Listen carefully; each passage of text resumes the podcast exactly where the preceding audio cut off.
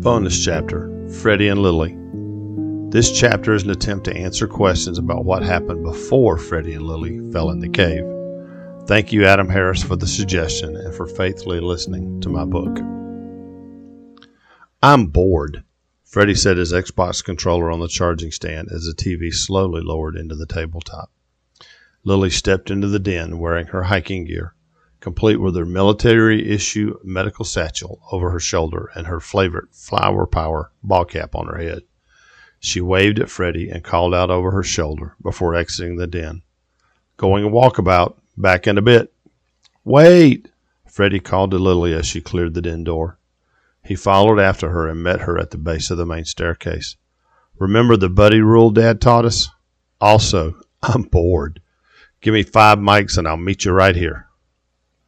Lilly sat on the stairs and smiled after Freddie as he ran up the stairs.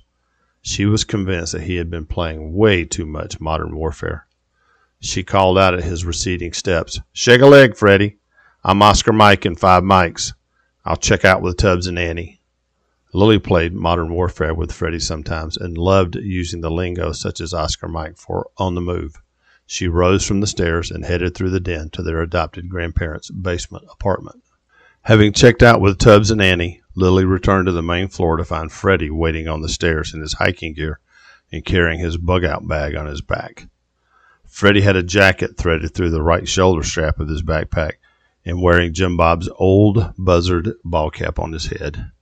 Together they exited the back door into the garden, barely noticing that the sun was only several degrees above the folly. The two intrepid explorers made good time through the garden and past the folly. They were quickly immersed in the shadows of the forest, with occasional dapples of sunlight striking their path. Lilly stopped to take a sip of water from one of her bottles and get her bearings.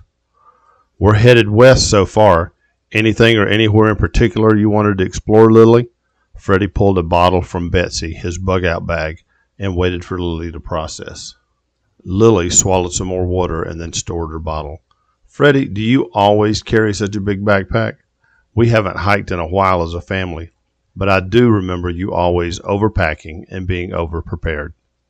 Freddie tilted the brim of his ball cap up and adjusted his shoulder straps and chest strap.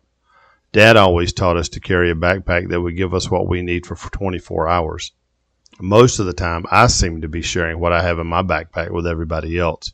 So, the extra weight is some redundancy of items I might have to share. Everything else is for shelter building, water purification, first aid, and everything else that comes with survival. I need to put some of those hand warmer packets in here. So, for what are we looking or where are we exploring? We haven't had really cold weather, so it seemed like a good idea to gather up some medicinal herbs before the cold and frost killed them for the winter. Lilly finished and began cutting, pulling, and plucking plants and flowers as she spoke. She continued walking to the west, and Freddie followed. Lilly noticed that the deeper they walked into the forest, the cooler the temperature became, and the more sparse the plants she was hoping to harvest. Lilly stopped in a small clearing and kneeled near some small trees. She pulled a small trowel from her satchel and began digging around the base of each of the small trees. Freddie caught up and squatted on his haunches while sipping from his water bottle. What plant is that, Lilly? Looks like a young tree. Lilly had been pulling up and cutting pieces of root from the small trees when Freddie squatted down. She cut one and pulled it from the ground and handed it to Freddie. Take a sniff and tell me what you think it is. Freddie sniffed the root and then stuck it in his mouth to chew on it. What are you doing? Lilly sounded panicked over Freddie's audacity. Freddie stopped chewing and closely examined the root. It smells a lot like root beer and has a weak taste similar to root beer. What is it? It's sassafras root, Lilly offered as she continued digging and is used to treat lots of ailments if used in moderation. Some studies have identified negative effects if used in excess. I like to make sassafras tea with the dried roots. Reba says she's been drinking sassafras tea for years and had no ill effects. However, the dirt that was on that piece of root may not be safe. You know what they say about injuries when you're outdoors, Lilly? Freddie took a sip of water. That NFL quarterback says rub some dirt on it. Oh, I just realized my compass is not in my satchel. It's in my hiking backpack. These trees are so dense, I can't figure out which direction is east back at the house. Lilly's words were accompanied by the sound of her rustling through her satchel. I have some cord we can make a pace counter, but it isn't going to help at this point. We violated the big three tenets of hiking and exploring Dad taught us in Virginia.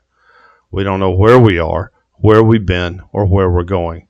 And don't say it, Freddie. I haven't given up hope yet. Freddie searched for his mind for a way to calm Lilly and try to think through their situation. Do you remember when Dad taught us how to make and use a pace counter and compass for land navigation? What did he call it? He called it orienteering. He used to hide things for us to find using compass bearings and paces. The treasure was usually something small and inexpensive. I'm thinking my pace distance has changed since we moved here. Longer legs mean a longer stride. Freddie tried to have a hopeful note in his distraction discourse. Dad always said, You're never lost, just temporarily disoriented. Lilly's shoulders dropped as she stared around into the increasing darkness of the woods. We didn't think about the sun setting earlier in the winter. We didn't think about blazing our trail, even though I keep short strips of ribbon in my satchel to do so. Overall, we didn't think. Freddie breathed deeply and exhaled silently to reduce the increasing tension in his body. Don't say it, Lilly. We are temporarily disoriented and not the L word. I'm not admitting defeat. Freddie looked around at the tall, straight pines that surrounded them. There were no lower limbs to allow climbing access. Above, the sky was blue, but there was not even a glint to indicate in which direction the sun was setting. Lilly removed a pink ribbon from her bag and tied it to the nearest tree. At least I can mark where we are. Well, wherever you go, there you are, at least according to Buckaroo Banzai. Freddie's attempt at levity to ease the tension made a hard landing on the pine needles beneath their feet. Both stood in silence, contemplating their next move. A light breeze could be heard swishing through the pine branches. Freddie and Lilly seemed to be glued to the spot where they stood. There were no sounds of cars or any civilization. Except for the wind in the pines, there was a haunting silence. Let's pick a direction and walk 100 paces that direction, I'll tie ribbon on trees within sight of each other. That way we can always retrace our steps. Lilly treaded confidently off through the pines, pausing to look back over her shoulder to see when she had almost lost sight of the last ribbon. Freddie followed silently and pensively, refusing to admit or accept defeat.